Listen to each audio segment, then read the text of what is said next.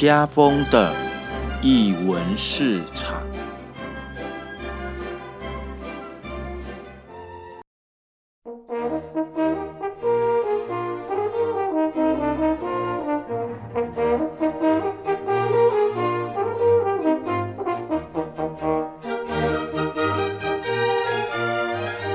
艺术在日常生活有艺术，这里是艺文市场。大家好，我是家风。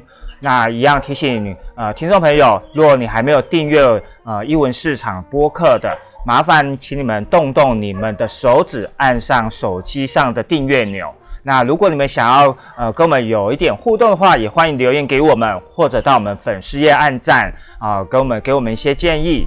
好的。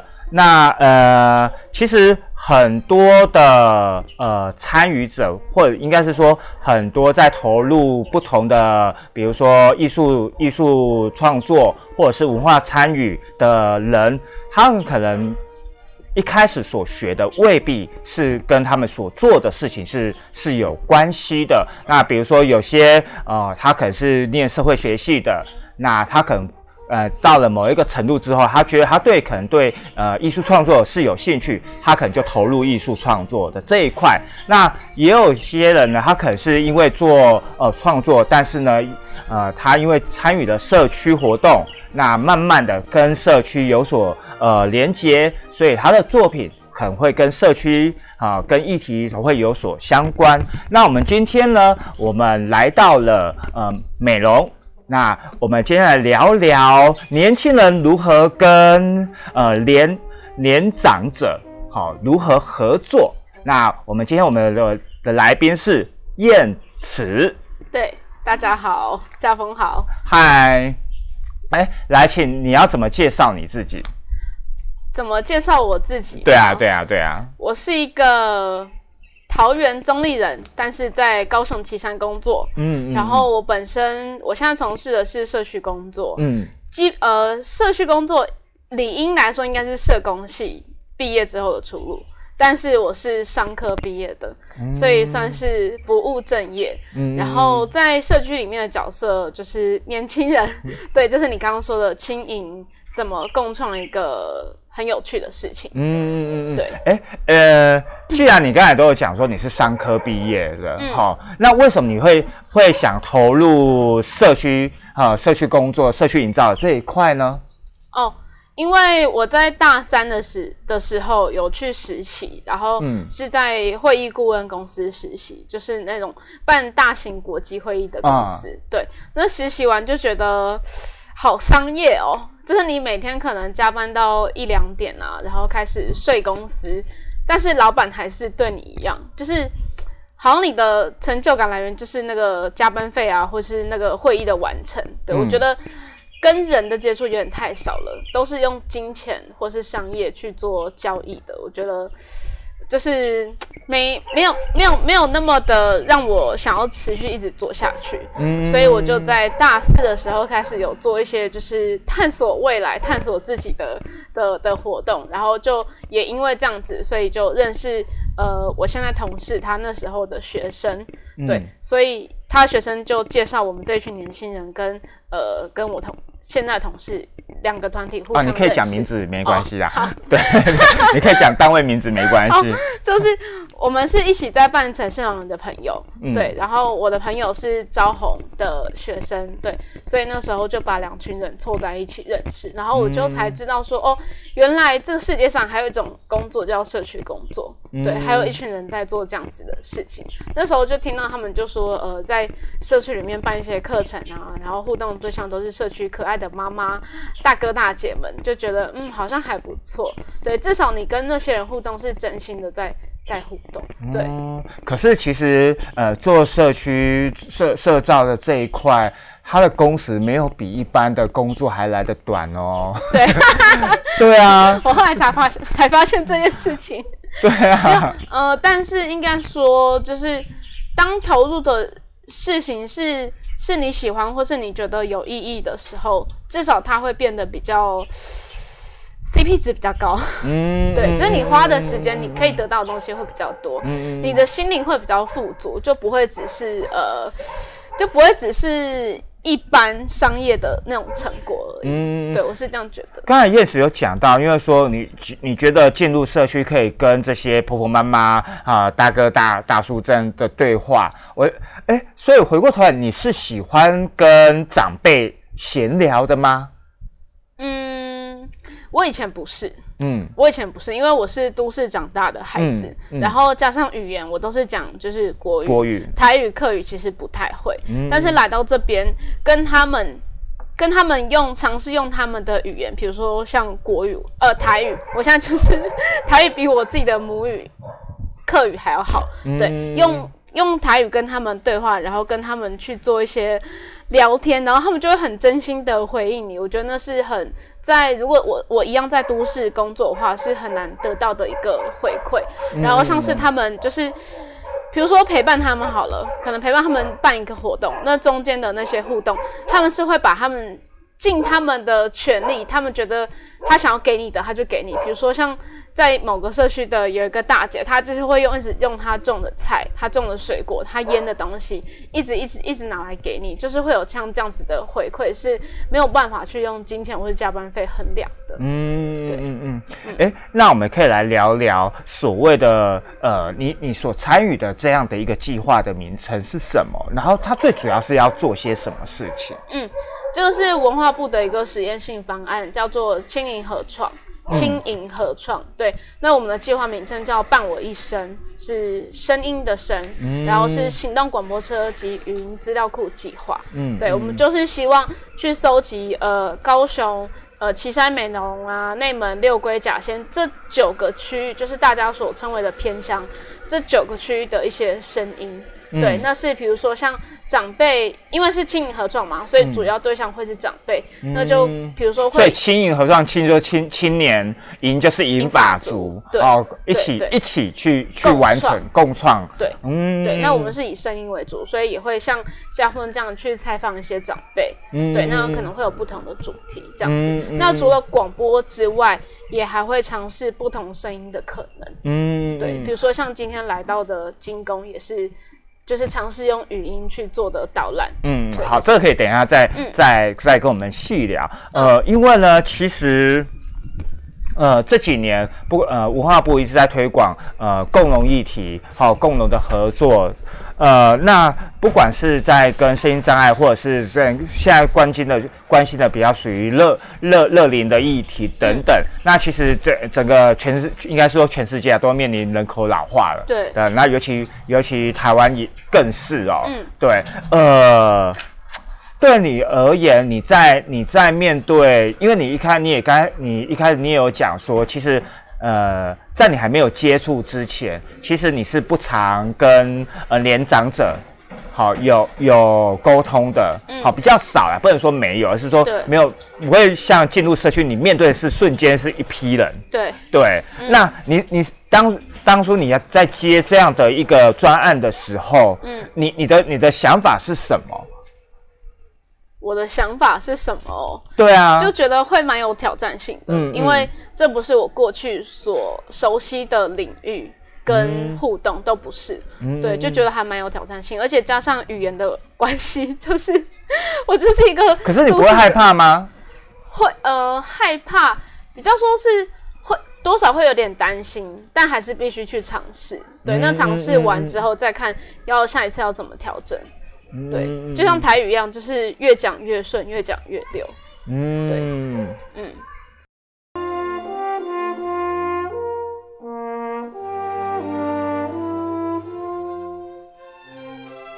因为我们今天呢，一样是在户外录音，啊，所以呢，呃，听众朋友也会听到很多。其实声音不会很大声，但它就是在我们不远处，哈，它对，你们就把它当做是背景音乐，好，因为因为呢，下一次他的老板来来接受访问的时候，也会听到不一样的声音。OK，那我们今天今天我们就先先让呃听众朋友耳朵先适应一下，好，我们在美容的乡下的顶阿卡录音的感受是什么？听觉的感受是什么？呃，刚才呃会那个燕慈有讲到说，呃，这次计划名称哦，就是呃青云共创的这个计划名称叫做“伴我一生”嘛，对不对？啊，那这个声音是声音的声，呃，那可以简单的跟我们介绍一下这个“伴我一生”是怎么样的一个呃计划？那它它可能会分你你怎么样去把它做一个呃任务的的分配？嗯，好，这个计划主要就是跟刚刚讲伴我一生嘛，所以主要的主题就是声音。那我们会去搜集青梅九区。这九个区域的一些声音，再去做不同的运用。那最大最主要的就是把它做成广播节目，就像现在这样子。我们会去找一些长辈去做访谈。那第二个是再把这些访呃接受访谈的人，如果 OK 的话，我们会陪伴他们讨论，再带出去让他们进行真人广播，就是把他从就是受访者呃呃网络上面听到的受访者，把他带到现场去跟大家讲故事，这是另外一个。那还有一个就是，呃，在收集一个社区或是一个村子里面的声音之后，我们可能可以把它做成语音导览，在村子里面设成语音导览。但是这个也是要是，呃，这个社区是不是有这样的需要，是不是有这样的可能？对，是不是可以可以这样操作？对，那就是有陆续在尝试。那还有另外一个是，呃，也会进行文化体验的活动。对，那就是我们会去找一些。一些社区，他们有一些比较稳特特殊的文化，或是过往的共同记忆，然后把这个这个东西再把它呃经过处理之后，看要怎么运用，然后让大家可以一起来到这个社区去做体验，这样子。对，好，呃，因为你刚才讲，最主要是以广播吧，以声音，既然声音就以广播，呃，我们就就从这个地方这个主题来来来聊聊。当初我比较好奇，当初为什么你想要的是用广播做一个？大的一个计划的主轴呢？哦，因为这边这九个区域的很多阿公阿妈都会听卖药的电台啊，真的。我跟你讲，不是只有只有乡下，我跟你讲，只要是老人家都会听。对，我爸都，我爸是已经听到听了一二十年的，还在听。对，然后我们会觉得，其实他有时候不一定是要买药，嗯他可能只是讲究一个陪伴的感觉。对，所以我们就想说，有没有可能就是。找那些长辈来变成受访者，他有一天他可以在电台上面听到他自己的声音，让他们自己讲自己的故事。嗯，对，这是一个当初呃设想的时候希望达成的愿景。嗯，对对，所以才会以广播为主题。哦，哎，那所以你们你们是要盖一个电台吗？希望如果可以的话。对，那所以希望可以表示没有嘛？那你们怎么去执行这件事情？就还是呃。我觉得主要是那个网络很重要，因为我就在做社区工作的。那加上我们协会的背景是从莫拉克风在那时候重建的工作开始累积在地的人脉，所以现在比如说我们可能设定好一个主题，然后就会开始询问我们周边有没有认识的朋友，他可以推荐人呐，他可以推荐长辈，或是他有没有发现到哪些长辈他是很适合可以来受访，他的故事是很值得去被记录的。对，我们就会。开着车，然后载着我们的录录录音设备跟电脑，去到那个长辈的家里面，或是或是某个地方去做录音，这样子。对，所以是指也呃，器材就是一个简易的的收音收音系统，这样收音器材。嗯，有有麦克风，然后还有录音界面跟我们的电脑。哦，OK OK，其实就跟我们呃，我们过去在我们自己在做节目也是一样。如果我们要做户外节目，也是就带着我们的录音器材跟电脑过去。对，OK OK，哎呃，既然要做广播，因为是由你这边来来做访问嘛，对不对？跟跟呃呃准备资料，甚至提供。啊，跟对方讨论反纲哈，那呃，当时候你既然要做这些工作，你自己在这之前，你做你做了怎么样的一个准备？因为毕竟你是主持人呐，嗯，对，你觉得对你而言，当主持人你要准备些什么？最主要就是要了解他们的一些背景，知道为什么他们可以被采访，嗯，对，那有时候。有时候跟你讲的那个人，他可能不见得会讲很清楚，所以你可能就要去问。但是那些长辈的资料，不见得都是网络上可以 Google 得到的。对啊，怎么可能？对，所以可能会去会去呃，会需要先去跟他接触一次，跟他聊天，让他知道我下次要来采访你，嗯，那也知道大概可以可以采访什么。对，如果在就是告诉你的那个人的话，他没有讲很清楚的话，会去需要做这样子的准备。哦，对，那我大概就，哎，可是像这样子录音起来之后，在哪边播出啊？哦，我们会放在我们的 YouTube 的频道。OK，哎，所以这些呃阿公阿妈也会使用 YouTube 频道吗？呃，不会，但他们的家人可能会。哦，OK，OK。所以我们会比如说呃，回馈给银发族的方式，就是可能把当天呃录录录音的时候帮他拍的照片。把它洗洗出来给他，然后可能回馈给家人的方式就是我们可能把照片洗出来之外，也会把 QR code 印出来，可能做成一个小板板，然后让他可以挂在家里面。那可能他的家人回来就可以直接去扫描去听。嗯，对对对，像因为现在还没有办法，就是跟某个很大的电台做那个节目的联播，真的比较困难一点点。对，所以我们就先从网络上开始。嗯嗯，对对对。好，你也可以学学我们，直接在播客上建一个平台，可能会比比较比较快一点点，而且那个成本会比较低很多。好，因为 YouTube YouTube 还你还要上传啊，那真的也是一个很耗时间。对，而且 YouTube 都是要上传影片。对，真的，你还要把它声音档，你还要做成影片档啊！真的是，因为我们我朋友以前有做过，他我被他骂的要死。对，嗯呃，那其实其实我们的表，我们我们的我们的访题还有讲说，呃，什么三件事情啊？所学的三件事情啊？对，对啊，什么叫做学习的三件事情？因为这是刘妹提供给我的，对。我觉得当主持人很重要三件事，就是你很会引导受访的人。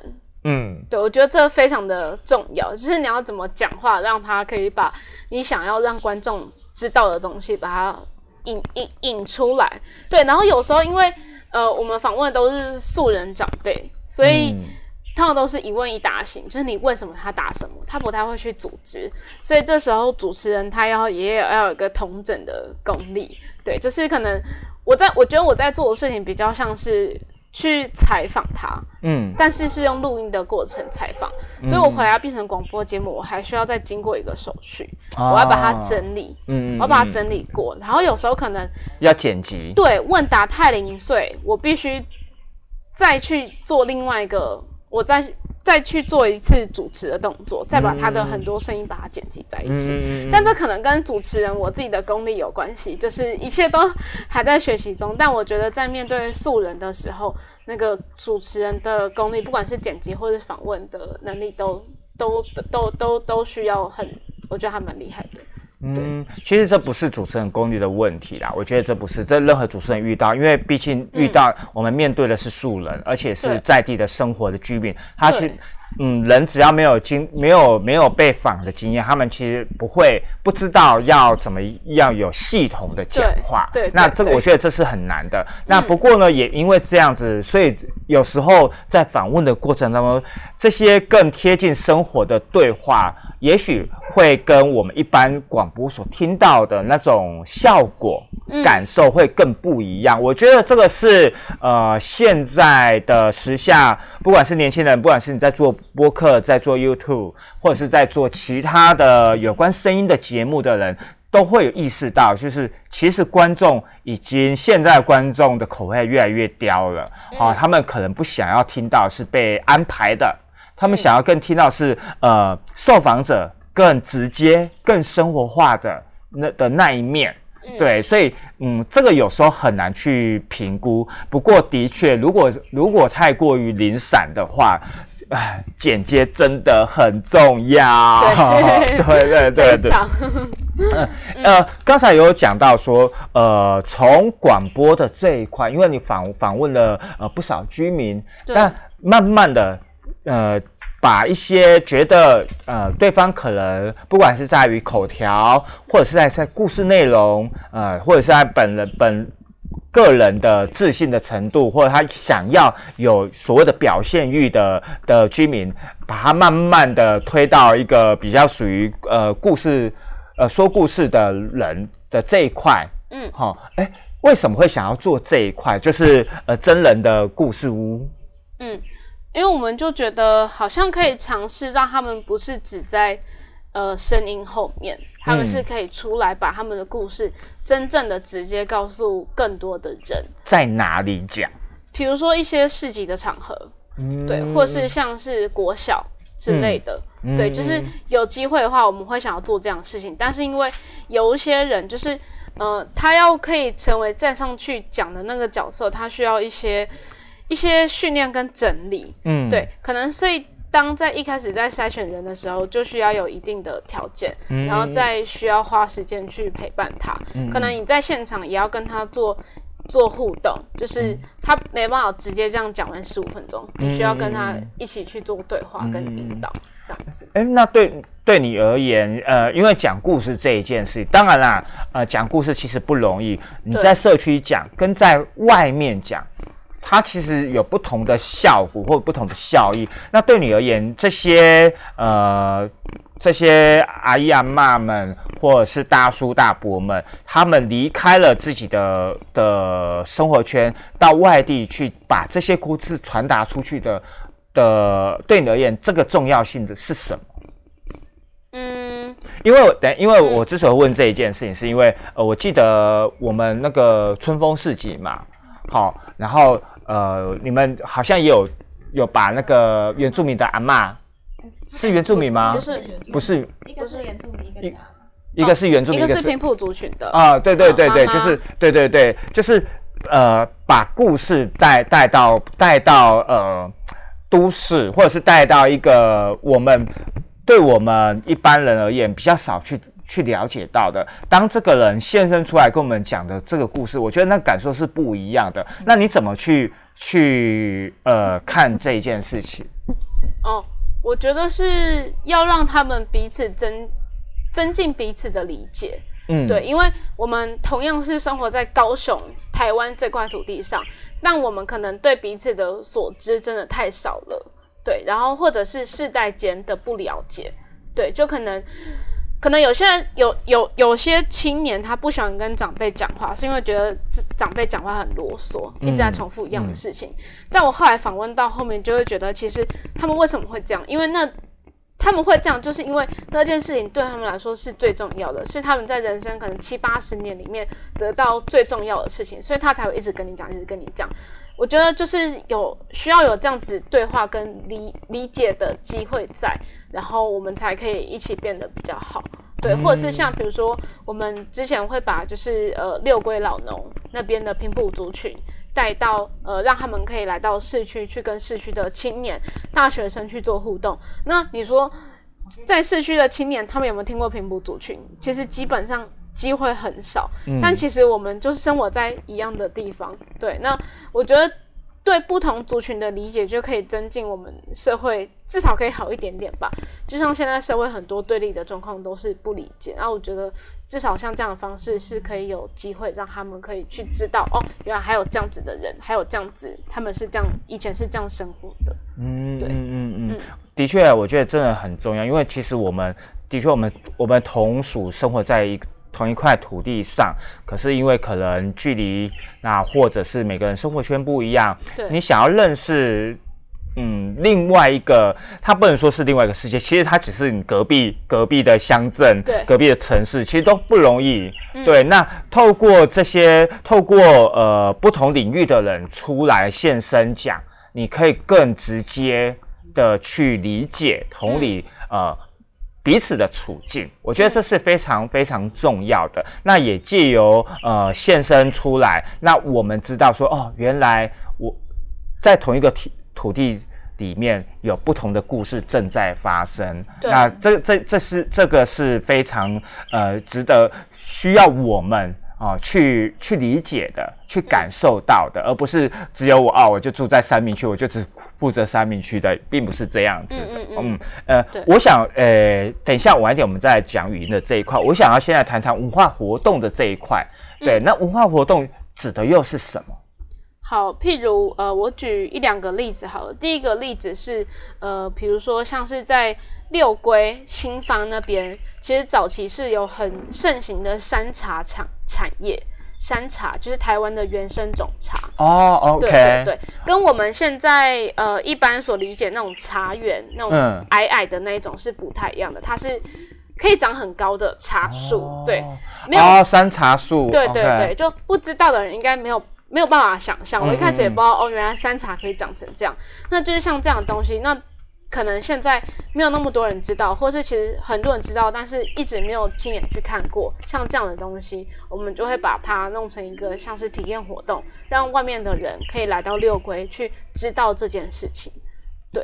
诸如像这个，或者是像我们前阵子十月的时候，有在山林的一个木子社区办举火把的活动。那为什么会举火把呢？为什么要举火把？就是因为他们村庄里面的人早期大概五十年前，因为呃他们家里住的跟学校比较远，然后冬天的时候还没有上还没有天亮的时候，就必须起床，然后走走路到学校。那以前没有路灯，所以他们会需要举着火把。然后去照亮那个上学的路，那回来也是，对，就是对我们来说，这是一个很难想象的事情。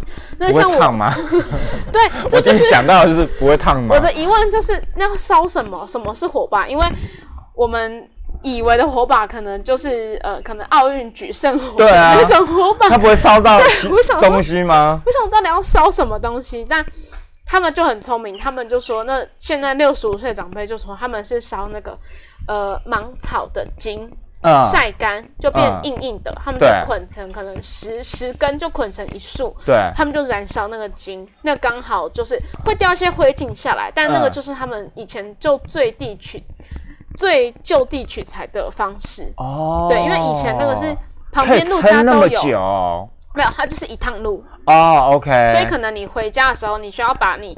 所以你出门时候要多带一把，然后插在路边，然后每天带两条出门 就是了。早上出门一条，回来一条。对哦，举火把，而且我觉得这，因为其实也在网那时候，呃，这个活动出来的时候，其实有在网络上，你们有放在网络上。对对，就是哎，这件事情好有意思，就是其实，呃，它其实它就是一种习惯，就是那个时那个时间那个时间点那个年代所。留下来的一个文化，我觉得它已经变成是一种文化了。嗯，那当然，现阶段我们在举这个火把，并不是因为我们看不到啊，并不是因为天气太暗了或者怎样，而是其实我们可以透过举火把的这一段的过程，呃，去去同理、去感受哦，过去哦，过去的这些过去我们呃过去的这些居住在这里的呃居民，这些年纪的小朋友，他们的这一路来的一些辛苦。的过程，我觉得的确就是他必须要我们呃透过不呃呃经过这这不同的年代，每个人呃再回过头来体验这样的一个火把，他每个人一定会有不同的感受。那呃，他传承的不是只有火把而已，而是传承的是一种一种精神的象征，对，一个记忆，对。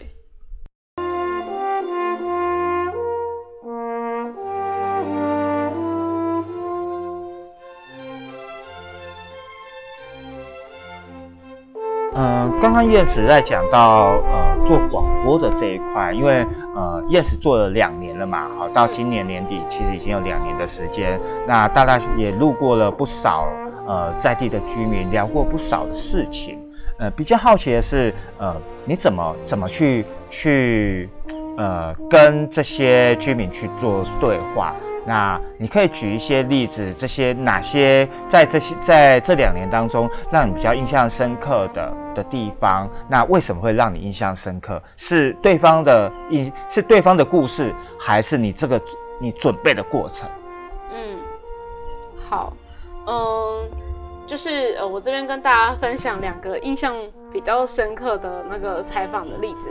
那这两个呃，第一个是在讲寄药包议题。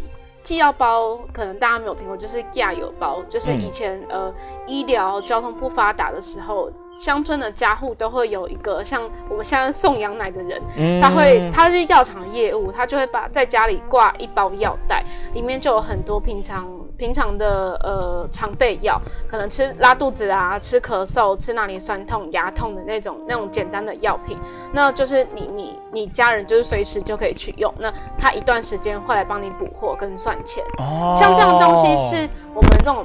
八八零年代以后出生不会理解的东西。对，那但是它其实在这边，在山林或是有一些地方，其实都还是有的。那我们就一开始就。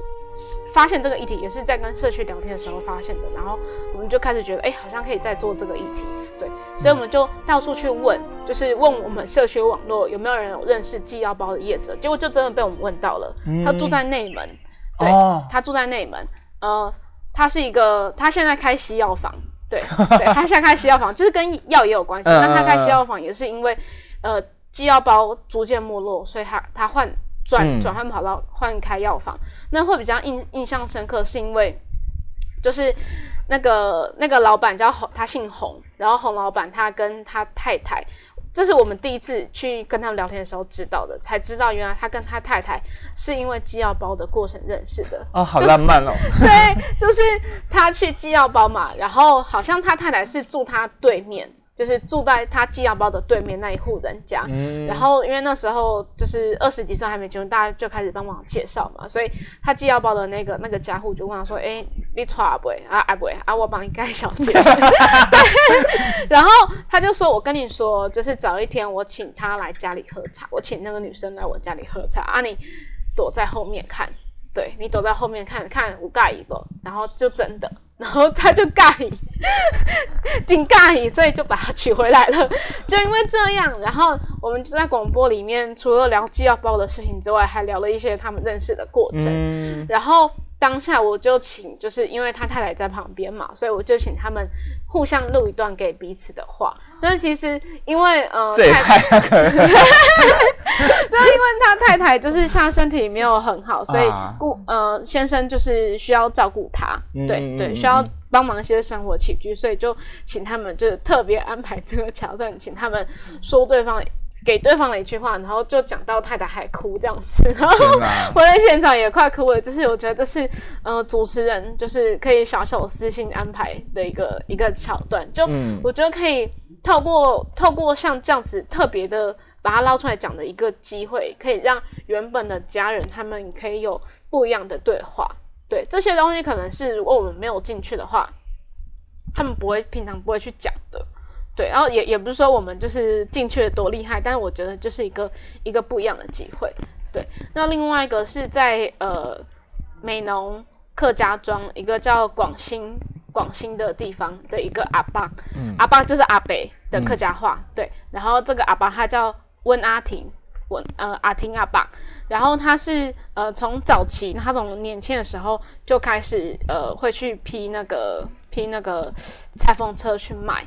然后自己会修理脚踏车，但是因为他卖裁缝车嘛，所以有人有问题，可能也会问他，哎，这要怎么修？所以他就开始钻研怎么修理裁缝车。所以他一直到现在，他还是会骑着机车去到府帮人家修理脚踏呃裁缝车。他现在已经八十几岁了，八十三到八十四，他还是会做这样的事情。那为什么会认识他？也是因为我们有一个在美农的朋友，他妈妈的当初。嫁妆出嫁的裁缝车就是跟那个阿爸买的，所以现在还是请阿爸去他家里修裁缝车。对，所以我就去访问那个阿爸，然后印象很深刻的是他的他的那个观念，就是他就说，呃，其实东西就是能修就修，能用就用，所以他才会一直希望可以赋予呃老旧老旧器物的一个新生命。他觉得。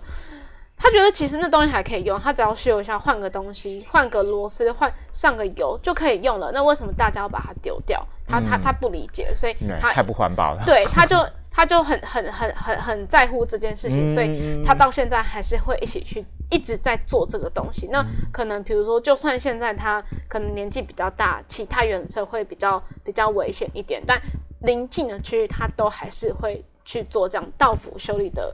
的的的的工作，我就觉得怎么可以有有人有长辈做事情做到这样，所以我就觉得，嗯，的确像。嗯，长辈一直跟我们说不要浪费啊，什么东西之类的。像这样子的长辈，他们真的就是因为他们过往的经验，造就他现在这个。所以我就一直有把他那个能用就用，能修就修的那个精神放在心里面。所以可能像我的呃吹风不是吹风机，电风扇坏了，或者是吸尘器坏了，立马买一台去修。我有听在心里面，所 以我就先拿去修，啊，结果就真的还可以用。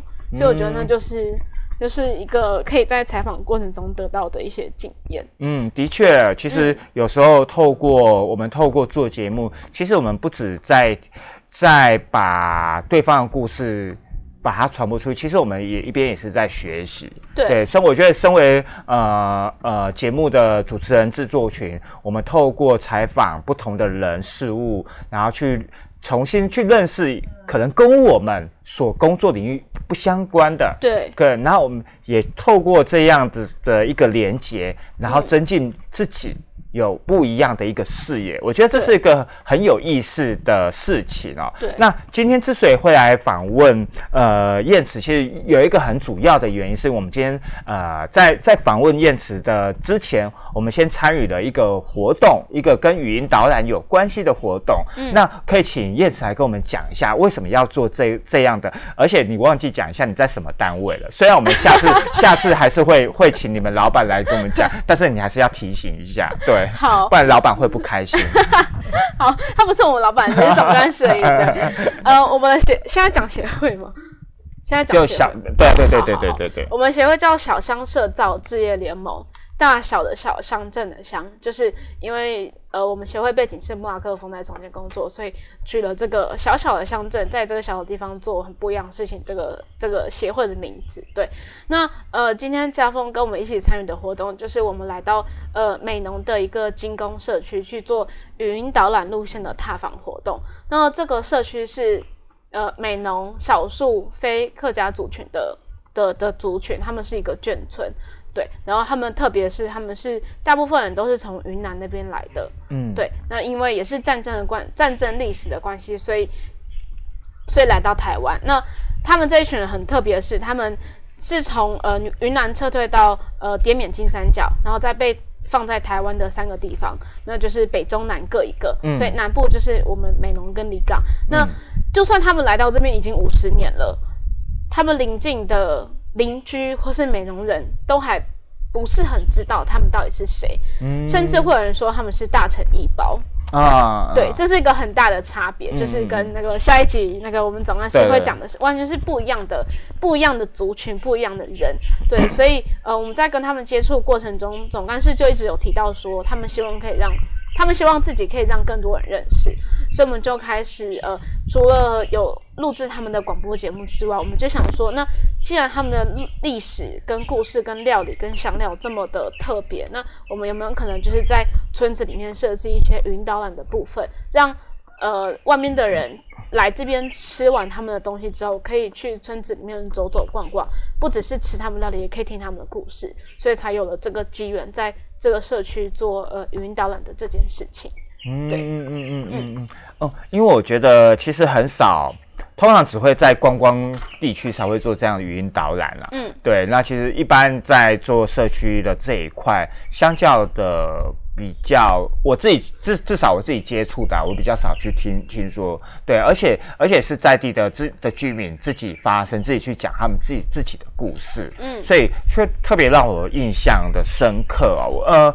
其实现在整个整个台湾整个社区发展已经非常的蓬勃了，对，就是每每每个每个每个区域啊，他所想要想要表现的呃的风格各各个都不同。那也有可能，这个这个不同会连连接着他们所居住的居民的特特性啊，他们的他们的背景，然后他们所想要营造出来的什么样？像比如说，我们今天啊，就就在这诶，在金钟诶，金宫哈，嗯，金宫这边啊，逛了一下他们的环境，然后呃是扫扫一下他们的那个 Q R code，然后去听听这在地的人讲在地的事情。好，那这的确会让这这样的一个呃，我们在进入社区之后，会有更深的一层，直接好像我们在直接跟居民在做连接。嗯，哦，我们没有要透，我们不会透过好像隔了必须要透过谁还来认识这个，好像少了一点阻隔。